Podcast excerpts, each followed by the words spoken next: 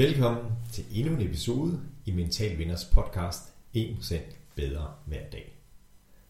Denne episode er en recast af episoden med psykolog Henrik Tinglev. Det er den mest downloadede episode på vores podcast. Glæd dig til at høre eller genhøre et afsnit, hvor Henrik fortæller om omkring at være en mental vinder, og hvordan vi finder den her mentale balance eller mental sundhed i en travl hverdag, hvor vi er omgivet af krav, arbejdsmæssigt, familiemæssigt, partnerskabsmæssigt, måske også fritidsmæssigt, eller et ønske eller en ambition om også at dyrke motion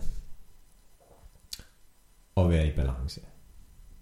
Henrik kommer med bud på, hvad hans syn er på at være en mental vinder, og hvordan vi håndterer det her ønske om at performe, og samtidig også have tid til at prioritere sig selv. Denne recast med Henrik Tinglef er den første episode af to, og har du lyst til at høre eller genhøre anden del, skal du finde episode nummer 3. Rigtig god fornøjelse med denne uges episode. Velkommen til Mental Vinder Universet. I denne videopodcast har jeg fået besøg af Henrik Tingnef. Det er rigtigt. Erfaren og kompetent psykolog og en eftertragtet foredragsholder. Tak, tak, tak, tak. Det lyder fint. Ja. Henrik, jeg er glad for, at øh, du har sagt ja til at være med til at inspirere vores øh, seere og lytter under overskriften det her med at have et mentalt vinder-mindset. Ja.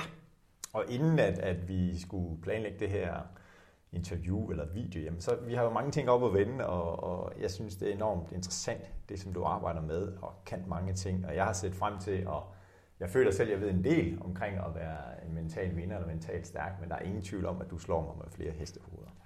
Mm. Ja, lad os nu se. Ja, så det som uh, vi skal lidt skal snakke om, jamen det er jo lidt det her med, vi kan både kigge lidt tilbage, vi kan kigge i nuet, og vi kan godt kigge fremad. Ja. Det som jeg kan kigge tilbage på, som du kan kigge tilbage på og sige, det her det er jeg faktisk ret stolt over, at jeg har udrettet? Men der er flere ting, jeg er stolt af. Øh, altså, jeg er jo stolt af at være et øh, nogenlunde normalt, velfungerende menneske med en familie og nogle børn, som jeg kan se er godt i vej. Det tænker jeg virkelig er et vigtigere perspektiv end som så, at vi, vi husker ved siden af alt det der, vi er. Vi er ingeniører eller bankdirektører, eller hvad vi nu er, så er vi også mennesker ved siden af. Ja. Så øh, at være nået 42 år hen i livet og se nogle børn godt i vej, øh, det, er, øh, det er i sig selv en præstation, som, som jeg er stolt af. Øh, så er jeg selvfølgelig også karri- karrieremæssigt stolt af nogle ting. Jeg er stolt af, at jeg har været med til at bygge et forholdsvis øh, stort psykologhus, konsulenthus, øh, har vundet en gazellepris. Øh, det er ikke noget, man sådan normalt gør i, i den branche. Nej. Jeg er stolt af, at jeg har været med til at skrive og udgive en, øh, en bog, Hjernen på overarbejde, som blev en bestseller, solgte rigtig, rigtig mange eksemplarer i Danmark. Det er ja. ikke så tit øh, sådan populære videnskabelige bøger gør det i Danmark. Vi lavede en podcast af samme navn, som vel rundede en 750.000 downloads eller noget af den stil. Det er, det er heller ikke sådan gennemsnitligt. Så, så der er nogle faglige ting, hvor jeg er nået ud til mennesker, øh, som jeg er stolt af. Ja. Og, og det er nok i virkeligheden det, vi to kender jo hinanden 20 år tilbage fra badmintonverdenen, ja. og det er nok virkelig det, der har kendetegnet min karriere hele vejen igennem, det er det her med at ville nå ud til mennesker, hvis jeg kan gøre en forskel for nogle mennesker, hvis jeg kan præge nogle mennesker, øh, så er jeg stolt. Og jeg er stolt den dag i dag, når jeg ser badmintonspillere, jeg husker som øh, 4-5-årig mm. i, øh, i hallen for, for 20 ja. år siden, se dem på toppen af karrieren, og tænke, der var jeg med for 20 år siden, eller ja. møde mennesker mm. i mhm. dag, som jeg har haft i badmintonhallen for, for 20 år siden, og de stadigvæk kan huske nogle ting, jeg har sagt, eller nogle ting, jeg har gjort. Mm. Så det der med at have påvirket mennesker, have flyttet mennesker, er nok noget af det, der gør mig allermest stolt. Ja. Og det kan jeg altså ikke genkende til, så jeg ved ikke, om det er, om det er derfor, vi sidder her. Men i hvert fald det her med at gøre en forskel, det er noget, ja. som jeg har motiveret rigtig, rigtig meget af det som, øh, det, jeg har snakket med rigtig mange mennesker, som jeg har set som mentalt stærke, og når jeg har været i overvejelsesfase, så hvem kunne være interessant at høre, hvad der kender sig en mental vinder? Jamen mange gange så sådan, om jeg har set øh, den her atlet eller en badmintonspiller, det kunne være Victor Axel, som han performer bare på højst niveau, han er verdensmester. Jamen så må han jo være mental vinder. nu er Victor Axelsen her inden for de næste måneder, skal han faktisk til at blive far. Ja. Og det jeg hæfter mig ved, som du nævner som det første, jamen det er jo det her med familien. Fundamentet. Forplantning og sørge for, at der er nogen, der er tilbage efter dig. Ja. Hvilke erfaringer har du sådan, når, når du øh, i dit virke har arbejdet med mennesker, siger, men hvad, hvad fylder mest, eller også når du øh, hjælper andre mennesker, jamen er det så karrieremæssigt, eller den her ting, som, som du også fremhæver, eller også familien, eller hvad tænker du omkring det? Jamen, jeg tænker i virkeligheden, at det moderne menneske har en kæmpe opgave i at huske, at før vi er alt andet, ja. før vi er forældre, før vi er bankdirektører, før vi er ingeniører, før vi er badmintonspillere, før vi er alt andet, der er vi mennesker. Ja. Og jeg tror, vi har brugt en, en generation på at lære os en hel masse ting, vi skal gøre for at leve op til, om det er en god forældrerolle, eller det er en succesrig konsulent, eller det er en high-performende idrætsudøver. Vi har lært os sådan en masse icing on the cake, ja. og det er fint. Ja. Men nede bag ved det, så er vi alle sammen mennesker. Vi er bare højt udviklede primater. Vi er 99% chimpanser alle sammen. Og det betyder, at der ligger nogle træk i os, som vi bare ikke kan komme udenom. Uanset hvor meget mentaltræning vi laver som øh, topidrætsfolk. Uanset øh, hvilket perfekt onboarding-program eller talentprogram vi følger i øh, den her store corporate virksomhed, vi arbejder i. Uanset hvor alvorligt vi tager forældrerollen eller hvor meget vi støtter vores børn. Ned bag ved alt det der, der ligger noget fuldstændig fundamentalt menneskeligt. Der ligger noget helt fundamentalt i, at vi dybest set er nogle øh, frygtfyldte størrelser. Mennesker er som mm. udgangspunkt bange. Ja. Mennesker er langt hen ad vejen styret meget mere frygt, end, end vi vil være ved, og end vi måske i virkeligheden taler om. Der ligger noget om, at vi by the end of the day er frygtelig egoistiske, at når vi er tilpas presset, så er der kun én ting, der tæller, og det er mig, mig, mig, mig, mig. Ja. Øh, og der ligger paradoxalt nok noget i, at vi er villige til at gå ekstremt langt for at høre til, passe ind, være en del af en flok. Ja. Fordi vi er bare helt primitive flokdyr, der mest af alt frygter at blive udstødt af fællesskabet, og derfor er villige til at gå rigtig, rigtig langt for at høre til. Så der ligger sådan nogle menneskelige træk i os, som jeg synes, vi ofte glemmer, mm. når vi taler talentudvikling, når vi taler onboarding, når vi taler work-life balance, når vi taler alt det der, så glemmer vi mest af alt, og før alt andet, så er vi mennesker. Ja. Og det er jo simpelthen interessant det her. Nu var jeg ude og holde et oplæg i går, hvor vi snakker omkring ja, mental sundhed. Jeg siger, hvordan er vores mindset, for eksempel når jeg er i 20'erne, karriere, måske før mit første job, får mit første job, så i 30'erne får jeg måske øh, forældrerollen på mig, mm. og 40'erne, så sker der noget andet. Altså, hvad oplever du, Sim? Hvad, hvad er vi drevet af? Fordi jeg kan godt genkende det der med, okay, men der er noget frygt, og det er mig, mig, mig. Ja. Altså, oplever du, der sker nogle ændringer i at være et helt menneske, eller det sådan, du siger? Jamen, jeg tror i virkeligheden, øh, det, som, det som i virkeligheden langt hen ad vejen er fokus for mig, er, at uanset hvad der sker i vores liv, at vi i 20'erne skal etablere os uddannelsesmæssigt, øh, måske stifte noget familie, flytte, flytte væk, flytte ud fra den base, vi har været i. Vi 30'erne skal måske, øh, hvis ikke det er sket før, der stifte familie, vi skal navigere i et eller andet karriereræs, øh, vi måske i 40'erne begynder at finde trods alt en eller anden større tro på os selv, balance, ro og tilfredshed med det, vi er i.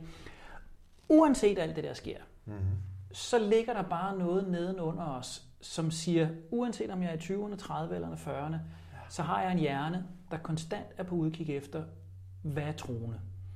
Hvad kan vælte mig af pinden lige nu?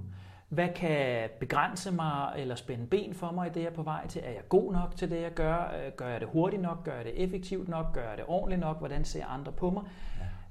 Og, og det skifter sådan set bare felt, det skifter bare med i de ting, der sker. Okay. Og hvis ja. ikke vi anerkender den grundlæggende frygt, mm. ængstelse, øh, arousal, som følger med der, og tager den alvorligt, ja. giver plads til den, ja. lytter til den og rummer den, jamen så er det kun et spørgsmål om tid, før den der udviklingskurve, den knækker. Og om det så hedder stress, eller det hedder depression, eller det hedder angst, eller hvad det hedder, det er sådan set mm. underordnet. Ja. Men vi bliver udsat for en højbelastning, som som vi på den lange bane ikke kan klare. Og det samme med, med, med hele vores, vores drive. Vores drive er vores menneskelige drive til at udrette, præstere, fikse, klare, ordne. Mm ligger også i os. Og det skal vi være glade for. Hvis, hvis ikke vi besad det, så havde menneskehedens største bidrag til evolutionshistorien været en liggestol dernede på den østafrikanske savanne for en 2-3 millioner år siden. Ja. Så vi har det der drive i os, og det kommer til udtryk på forskellige måder i forskellige øh, aldre. Men hvis ikke vi er opmærksomme på, at der ligger så dybt et drive i os i hele tiden, videre, videre, næste, næste, næste. Ja. Hvis ikke vi lytter til det, hvis ikke vi håndterer det, hvis ikke vi mm. balancerer det, så det er også kun et spørgsmål før, om tid, før den der øh, kurve den knækker. Og lige sådan med vores tilknytning til andre, lige sådan med vores øh, behov for at overleve, vores egoistiske træk, alt det der. Hvis ikke vi, hvis ikke vi erkender det, anerkender det og håndterer det, så vil det, uanset hvor vi er i vores karriere, uanset hvor performende, dygtige, talentfulde vi er, så mm. vil det være med til at spænde ben øh, for os, for det hører med til at være menneske. Jeg kan sidde genkende til mange af de mm. det, mm. ja, det kan jeg da godt sætte hak ved det der. Ja, det har jeg da også. Nå, okay, ja. Øh, nu, nu kan jeg selv blive helt overvældet. Jamen, hvad skal jeg så gøre? Hvad, hvad, hvad er løsningen? Er der en løsning, eller er det bare et livsvilkår med men, din erfaring? Men jeg tror, jeg tror, når vi reducerer, øh, hvad skal vi kalde det, grundlæggende menneskelige kompetencer til, til én ting, så er det mådehold og eller selvkontrol. Mm. Øh, mennesket har så kraftige drifter i sig, at vi ret hurtigt kan glemme selvkontrol, selvbeherskelse, mådehold. Hvad end det så er for en drift, der tager os. Frygten kan tage os. Ja. Vi kan blive fuldstændig kort op en fire, blive fanget af, kan jeg klare det? Er jeg god nok? Kan jeg følge med? Er der et job til mig i morgen? Hvad hvis jeg ikke klarer det? Hvad hvis jeg ikke gør det hurtigt nok? Og så spænder ja. den af med os. Ja. Vi kan også blive fanget i ambitioner. Jeg skal det her, jeg skal klare det, jeg skal fikse det, jeg skal lykkes, jeg skal videre, det kan ikke gå hurtigt nok. Næste mål, næste mål, næste mål. Ja. Og så bliver vi spundet op. Ja. Og, og, og det kan vi gøre privat, det kan vi gøre professionelt, men vi bliver fanget i driften, hvor driften kører afsted med os. Ja. Så en, en vigtig menneskelig egenskab, det er mådehold, det er mm. selvkontrol, det er selvbeherskelse. Dybest set evnen til at stoppe op. Når jeg mærker, at arousal tager mig, hvad end det er frygtdrevet, mm. eller det er, er lyst, motivationsdrevet, giv sig selv pladsen til at stoppe op og sige, hey, ja. hvad er det rent faktisk, der sker her? Ja. Det her drive, der er i mig lige nu, er det, som det skal være? Mm-hmm. Er det for lidt? Er det for meget? Er det nødvendigt, at jeg følger det så meget? er jeg virkelig villig til at betale denne her pris? Også når jeg kommer til mig selv på den lidt længere bane. Hvis jeg er høj på arousal, jamen så øh, løber jeg videre på den der fod, der, mm. der gør ondt. Fordi nu skal jeg fandme bare slå 44-40. Ja. Jeg skal under 44-40, no matter what. Ja. Men hvis jeg der står op og siger, hey, er det faktisk værd at have ondt i foden 14 dage ekstra, og ikke mm. løbe de næste 14 dage for at komme under 44-40, eller var det faktisk lige nu, jeg skulle sætte tempoet ned og låne hjem på 45-17? Og vi, jeg skal lige have distancen her, vi snakker om nu. er, er, er det, skal, vi ikke lege, skal vi ikke lege den 10'er? Ja, det er ja, må det ikke den 10'er. Ja, øh, øh, ja. øh, og lige sådan med notatet, der skal skrives, eller præsentationen, der skal laves, når vi sidder der mm. kl. 10 om aftenen og har dundrende hovedpine og tamper ind i PC'en og hælder ja. endnu mere kaffe, endnu mere chokolade indenbords. Ja. At have kraften, styrken, selvbeherskelsen til at stoppe op og sige, hey, er det virkelig så vigtigt, at det her bliver færdigt i dag? Er jeg villig til at betale prisen med dårlig nattesøvn? Øh, mm. At jeg snapper af børn? Øh, at jeg er træt i morgen? At jeg... Eller skulle jeg rent faktisk gøre noget andet nu? Ja. Så en, en helt grundlæggende evne til at stoppe op, mm. tage en temperaturmåling på situationen, ja. bruge vores rationelle hjerne den, der gør os til mennesker, ja. i stedet for at lade os være overtaget af krybdyrhjernen, den primitive hjerne, ja. den som vi deler med resten af dyrene. Ja. Og, og jeg får lyst til, og nu stop mig, hvis jeg, nu kan det godt være, at det er mig, der spænder op, men et af de allermest klassiske psykologiske forsøg, som flest mennesker kender, det er jo marshmallow-forsøgene. Ja. Øh, marshmallow-forsøgene, hvor man placerer en skumfidus foran et barn, og siger til barnet, du må spise den her skumfidus nu, men hvis du kan vente, så får du to senere. Ja.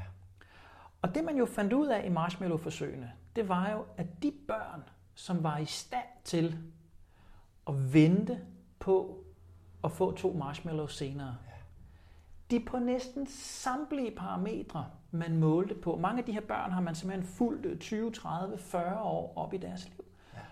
Og man finder ud af, at de er højere uddannet, mm-hmm. de er mere succesrige i deres karriere, ja. de har længere forhold med andre mennesker, de er bedre til at cope med negative følelser, mm-hmm. de er på utallige livslykke, livskvalitetsparametre mm. bedre kørende end de børn, der umiddelbart følte drif, fulgte ja. drif, driften og lysten til at få den der umiddelbare tilfredsstillelse. Ja. Og det billede tror jeg bare, vi skal tage mere med ud i vores liv og sige, følger jeg lige nu den umiddelbare drift til at gå efter guldet lige her og nu, få ja. den umiddelbare tilfredsstillelse, hurtigt ind, hurtigt ud? Mm. Eller er rent faktisk i stand til at stoppe op, for det er jo det, de børn gør, stoppe ja. op og overvejer, hvis jeg påfører mig selv en lille udfordring lige nu, mm. det der måske i virkeligheden føles sværere på den korte bane, ja. det får jeg en større gevinst af på den lange bane. Ja. Og når jeg sidder med computeren kl. 10 om aftenen, så er det sgu da langt nemmere bare at klø på. Det er langt nemmere bare at blive ved. Mm. Og hælde endnu mere kaffe indenbords. Kender det, kender det. Ja. det er langt mere besværligt at sige, hey Henrik, stop. Mm.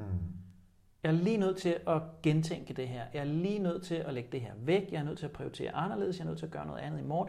Det kræver langt mere af mig på den korte bane. Mm. Men den selvbeherskelse, den selvkontrol, vil bare give mig en højere grad af lykke, kvalitet, effekt på den længere bane. Ja. Så noget så kedeligt som selvbeherskelse, selvkontrol, kondenseret til muligheden for at stoppe op, mm. tror jeg er en underudviklet og underprioriteret menneskelig kvalitet, som vi skal give mere plads.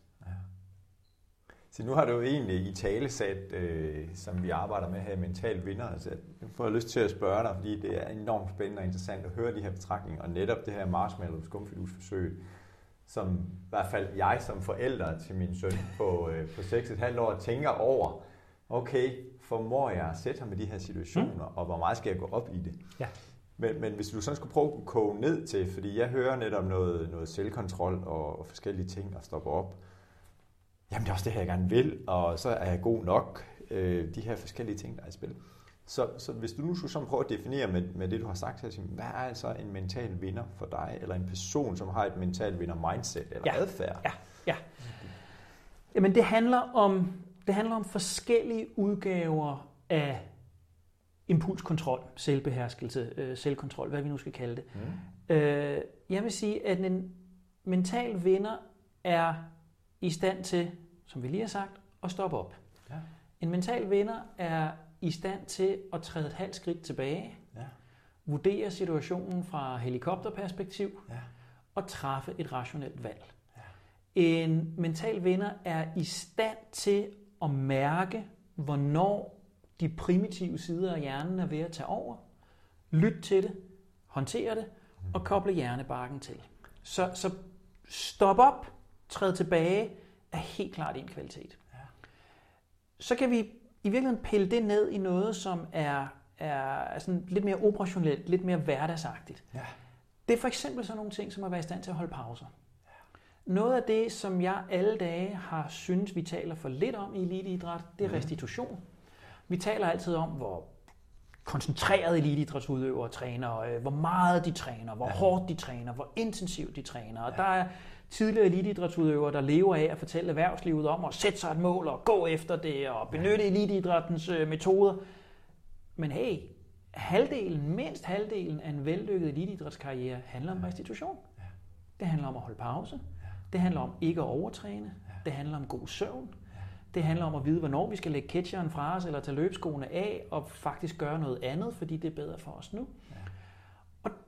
Det er en mental vinderstrategi at være bevidst om pauser, ja. være bevidst om søvn, være bevidst om alle de muligheder, vi har for at restituere. Ja. Hvad end det bare er 5 minutters pause i løbet af en arbejdsdag, om det er at sørge for at få sin 8 timers søvn om natten, ja. om det er at køre stille og roligt på motorvejen, i stedet for at ligge og zigzagge mellem øh, ja. bilerne. Ja. Men alt det, vi forebyggende kan gøre, for sjældnere at bringe os i den situation, hvor vi er nødt til at stoppe op, hvor vi er nødt til at tænke, hey, nu tager krybdyrhjernen over. Ja. Så alt, hvad vi kan gøre for at restituere, tænke restitution ind i vores hverdag, det er mental vinderstrategi. Ja. Og hvis vi så kobler den yderligere ned til noget, som et, et moderne menneske i den grad har brug for, så har vi jo i, det kan jeg ikke regne ud, i 90 år, mm. øh, siden 1930'erne, har vi vidst, at menneskehjernen ikke kan udføre to opgaver på samme tid. Mennesker kan ikke multitaske, Nej. heller ikke kvinder. Nej. Og vi ved simpelthen, at når en kognitiv opgave, altså en hjernemæssig opgave, afløses af en anden, så skifter hjernens fokus 100%. Ja. Det vi til gengæld kan, det er, at vi kan shift-taske. Og vi mm. er mega dygtige til at shift-taske. Vi kan skifte 100% opmærksomhed på et splitsekund, 100% opmærksomhed på en opgave, 0 på en anden, for et splitsekund efter, og være 100% opmærksom på den anden, og 0% på den første. Ja. Men det betyder jo, at hvis jeg sidder og skriver en e-mail, samtidig med at jeg snakker lidt med dig, så er jeg ikke multitasker, jeg er ikke. Jeg er ikke opmærksom på begge dele. Jeg er skiftevis 100% opmærksom på samtalen med dig, og 0% opmærksom på, hvad jeg skriver i min e-mail, ja. For en my af et sekund efter at være 100% opmærksom på, hvad jeg skriver i e-mailen, og 0% opmærksom på, hvad der sker i samtalen med dig. Og de skift, de sker i millisekunder? De sker i det, millisekunder. Ja. De sker ja. i millisekunder. Ja. Men problemet er, at det koster vanvittigt meget energi. Ja. Det er en super hård opgave for hjernen, det der. Ja. Og vi ved, der er en amerikansk forsker, der hedder Gloria Marx, som har undersøgt meget af det her. Hun, hun har blandt andet tal, der viser, at når vi shift-tasker. Jamen så tager opgaver op til 50% længere tid. Ja. Vi laver 40% flere fejl. Ja. Og der er tal, der indikerer, at vi kan miste kognitiv kapacitet svarende til 15 IQ-point. Og så kan man godt sidde sådan her øh, omkring et bord og tænke, nå ja, vi sidder to velbegavede mennesker her, 15 IQ-point, hvad betyder det egentlig i det store regnstykke? Ja. Men 15 IQ-point, det er altså tre gange så meget, som når menneskehjernen den er påvirket af cannabis. 15 IQ-point, det er forskellen mellem et voksen, veludviklet menneske og et 6-7-årigt barn. Så det siger noget om, ja. hvor voldsom en påvirkning af menneskehjernen det er. Ja. Og alt det her siger jeg, fordi hvis du kigger ud i samfundet i dag, så er der shift-tasking all over, ja. all the time. Ja. Der er mobiltelefoner, som konstant bliver adresseret og konsulteret, uanset hvad vi sidder og befinder os i. Ja. Når vi færdes ude i det offentlige rum, er der konstant skærme, plakater, informationer. Mm. Når vi kører i vores bil, er instrumentpanelet så veludviklet, at den giver os 25 beskeder på en og samme tid, ja. samtidig med at den nærmest kører bilen halvsel for os, som vi også lige skal forholde os til, for skal jeg nu rette op eller rette bilen op? Ja. Vi bombarderes konstant med information. Så en mental vinderstrategi er at hjælpe sig selv til at singletaske, mm. hjælpe sig selv til at vælge information fra, vælge sig selv, hjælpe sig selv til at vælge at fokusere på én opgave ad gangen. Det første sted at starte, det er lidt ofte at lægge den der mobiltelefon væk, så ikke den hele tiden ligger og logger. Ja. Den anden opgave, det er, når vi sidder og arbejder ved vores computer, hvorfor fanden har vi fire forskellige browservinduer åbne, som vi hele tiden skifter imellem? Ja. Have et browservindue åbent. Tredje sted at starte er, når vi taler med et andet menneske, så er vi rent faktisk til stede i den tilværelse, eller ikke i den uh, samtale, ja. i stedet for at være opmærksom på, hvad der sker alle mulige steder omkring, eller den der mobiltelefon, der ligger dernede. Så øve os i at kunne fastholde fokus, fastholde opmærksomhed, udføre en eneste opgave ad gangen. Det er mental vinderadfærd. Det hjælper din hjerne til at koble hjernebarken til at reagere rationelt. Mm. Så igen, du sjældnere behøver at trække i håndbremsen og lave det store stop. Det er så godt. Hmm? Super inspirerende. Jeg har skrevet en bog, der hedder Nå dine mål, og der har jeg netop også, øh, ikke på samme høje niveau her, men i hvert fald introduceret det, der hedder tænkehjernen, og der tænker vi hjernebarken. Det er hjernebarken. Ny hjerne. Ja. Lapperne, og følehjernen, som netop er mygdala og den her vores... Mere primitiv hjerne, driftstyret hjerne. Ja. ja. Og, og den her med helikopterperspektivet kan jeg rigtig, rigtig godt lide.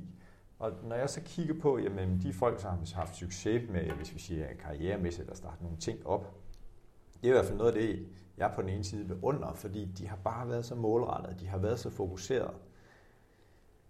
Og så omvendt, så kan jeg også godt øh, udfordre dem på at sige, da du var i 20'erne, så startede du den her virksomhed op sammen med to af dine venner eller et eller andet, og nu har I en eller anden million virksomheder, og I har solgt dem til, jeg ved ikke, hvad det kunne være. Hvordan går det ellers til? Altså det, du startede med at sige, jeg har en familie, jeg er familiefar, og vil bringe mine to børn godt på vej. For så kan det godt være, at netop så koster det, at jeg blev skilt, da jeg var 37. Ja. Øhm, jeg, jeg har spurgt 50 mennesker omkring, hvad succes er for dem. Og min erfaring er, jamen for nogle mennesker, og det kan du supplere med, der succes, det, det er et alt for stort ord at tage i deres mund. Øh, jeg har tidligere arbejdet i bankverdenen, hvor at, at en af dem, jeg havde en kunde, der var 23, så hvad, hvad vil du gerne? Og han var elektriker. Jamen, jeg skal være millionær som 30-årig. Ja.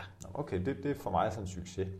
Og så var der Jørgen på 45, som så sagde, succes for mig, det er, når jeg lægger hovedet på puden, og jeg ved, at min kone ligger ved siden af mig, og mine to børn ligger og sover mm. trygt. Mm. Og det, det der med, med succes og også mental vinder, det, det er enormt spændende. Ja. Men også i hvert fald, jeg er lidt optaget af at, at prøve at sige, at det er okay at sige, at jeg er en succes, hvis jeg er en god far, eller passer mit arbejde, eller noget. Og det bare sådan, det kommer til at tænke på, når du ja. siger det her med, at, ja. at, at øh, jamen, der er nogle ord, som er svære for nogle mennesker til ja. deres mund. Ja. Det er også for eksempel ordet lykke, hvor at jeg er lidt optaget af at snakke livstilfredshed. Ja. Men hvordan ser du på, på, på ordet lykke og sådan den her? Men jeg tænker, det jeg tænker, når du beskriver det her, det er, det er to ting. Den ene er, at jeg tænker, for mig er succeskriteriet balance. Ja. Og det kommer jeg tilbage til. Det andet, jeg tænker her, det er, vi er, det er også en moderne mennesketing, vi er meget hurtige til at opdele tingene i, enten så er jeg en succesrig forretningsmand, mm. og øh, kører der ud af og tjener min første million, inden jeg er 25, og sælger min virksomhed til 50 millioner, inden jeg er 30. Øh, og så det er en definition på succes. Mm. Eller også, så har jeg stået af ræset og øh, fået mig en øh, ulden sweater og et øh, biodynamisk gardneri på Bornholm. Ja. Øh, og så går jeg der og dyrker mine egne øh, grøntsager, hjemmeskoler mine børn og er familiemenneske med stort F. Ja. Øh, og det er de to historier, der bliver fortalt. Mm. Og så elsker vi bagsiden af Berlingske Business. Det er jo så tit ham, der er kommet herover fra, som nu er gået herover. Ham, der gjorde alt det der. Og, og så gik det op for ham, at det var helt forkerte værdier, og nu er han så blevet gardner på Bornholm. For mig at se handler det jo om at kunne merge de to ting. Det handler jo netop om at kunne sige, jamen selvfølgelig skal vi kunne have os en erhvervsmæssig karriere, eller en sportskarriere, eller hvad det nu er for en professionel karriere, vi vil have, samtidig med, at vi skal have en vis grad af balance i vores liv. Øhm, jeg tror ikke, der er ret mange mennesker, der bliver fundamentalt lykkelige af at vælge den ene eller den anden, netop fordi menneskets helt grundlæggende behov handler om at opnå noget, mm. og undgå noget, og være knyttet til nogen eller noget. Ja. Og deri ligger balancen, når de tre systemer er, er i balance, at jeg til en vis grad føler, at jeg udretter noget og opnår noget, at jeg undgår det, som er farligt eller frygteligt for mig, og jeg er knyttet til nogen eller noget. Bliver jeg kun tilfredsstillet eller udfoldet på nogle af de her parametre, jamen så vil der være en grad af ubalance i mit liv. Og derfor tror jeg på, at vi kan sagtens lave, skabe kæmpe store resultater både forretningsmæssigt og sportsligt. Men vi skal måske nogle gange gøre det i en lille smule lavere tempo. Mm. Med plads til lidt oftere at stoppe op. Ja. Med plads til lidt mere restitution. Med plads til lidt mere single-tasking i stedet for konstant at shift-taske. Og så kan det godt være, at vi er et halvt, eller et helt, eller to år længere om at tjene millionen. Mm. Men til gengæld, så er vi ikke gået ned med stress. Ja. Vi er ikke blevet deprimeret. Vi har ikke skadet folk omkring os. Mm. Vi har ikke øh, fået hjertestop, eller hvad pokker det nu kan være, øh, højt kolesteroltal, alt mm. det der. Ja. Øh, så, så jeg tror, at, at opmærksomheden på balancen, opmærksomheden på restitutionen, gør det muligt at forene mm. øh, de to øh, sider af det. Ja. Og, og det er jo i virkeligheden det, jeg sådan det er det, der driver mig i mit arbejde mm. med andre mennesker, at sige, at det, er, det skal være muligt at gøre begge dele. Ja. Det skal være muligt at kunne have succes, fremgang, være talentfuld på flere forskellige parametre. Så kan det godt være, at vi ikke gør det i 8. gear, men vi gør det i 6. eller 7. gear. Ja. Og hvis du så er 25, og du har tre år tilbage i din sportskarriere, og du skal nå at vinde den OL-medalje, jamen be my guest, smæk øh, gearkassen i 8. gear og kør dig ud af. Ja. Du skal bare vide, at lige nu trækker du på kaskreditten. Ja. Du skal bare vide, at lige nu, der hiver du alt saft og kraft ud. Ja. Og hvis det er det, du er villig til at ofre for den OL-medalje, be my guest. Ja. Men hvis du ikke fire minutter efter, du har fået OL-medaljen om halsen, træder ned og begynder at sætte ind på kontoen igen, ja. og lade op på være knyttet til, lade op på undgå det, der er farligt, ja. så er det kun et spørgsmål om tid, før du knækker big time. Ja. Og så kan vi begynde at snakke om, om den OL-medalje blev for dyrt købt. Ja. Så jeg er all in for, for 100% commitment. Mm. Det smadrer smadrer fint. Ja. Man skal bare være opmærksom på, at det er en kaskredit, man trækker på. Ja. Og jo mere man har trukket kaskreditten i bund, jo større bliver renterne. Ja. Og til sidst der er renterne altså større, end du, du kan betale tilbage, og så knækker du. Ja. Det er et glimrende billede, det der med kaskreditten. Ja. Det er god mening. Og det kan vi i en tid, det kan vi sagtens. Og, ja. og jeg kan også tage en uge, hvor jeg ved, nu trækker jeg på kaskreditten. Ja. Det kan jeg sagtens. Jeg kan ja. også tage en måned, hvis det er det, der skal til. Ja. Jeg skal bare have bevidstheden om, på et tidspunkt er jeg nødt til at stoppe op. Ja. Jeg er nødt til at stoppe op, inden jeg bliver fanget af drifterne. Mm. Træde tilbage og træffe et mere langsigtet valg. Når vi er i det der drive, og det er det, der går galt, der er faktisk undersøgelser, der viser, at det er det, der går galt for mange startups. Når vi er i det der drive, og det er kryptohjernen, der er taget over, det er drifterne, der er taget over, mm. så tænker vi kortsigtet. Så tænker vi ligesom marshmallow, så tænker vi på den umiddelbare tilfredsstillelse her og nu. Ja. Vi tænker på den næste ordre. Ja. Vi tænker på de næste 500 kroner ind i kassen, eller vi tænker på det næste resultat, den næste kamp. Ja. Og problemet er, så er vi villige til at spille den kamp med en forvredet ankel, ja. i stedet for at have det lange perspektiv på, der hedder, hvis jeg nu springer den kamp over, så vinder jeg måske længere ned. Ja. Eller vi, vi kan forretningsmæssigt sige, jamen er det værd at bruge de her ressourcer på den her ordre for 500 kroner, eller skulle jeg lade den falde og bruge lidt flere ressourcer på 5.000 ja. på den lidt længere bane? Ja. Men det kan driftshjernen ikke. Den kan Nej. ikke skabe det perspektiv. Så vi bliver fanget i en ond cirkel, og det er grunden til, at mange startups de dør, at de hele tiden jagter den kortsigtede tilfredsstillelse, fordi det bliver kørt på drifter. Det giver et kick at få den der kort. Det giver et kick, et rush, et sus, og det kan driftshjernen godt lide. Det vil ja. den gerne have mere af. Ja. Og så er det den måde, vi kommer til at køre på. Men vi skaber bare ikke de, de holdbare resultater, og det vil være det samme i en idrætskarriere.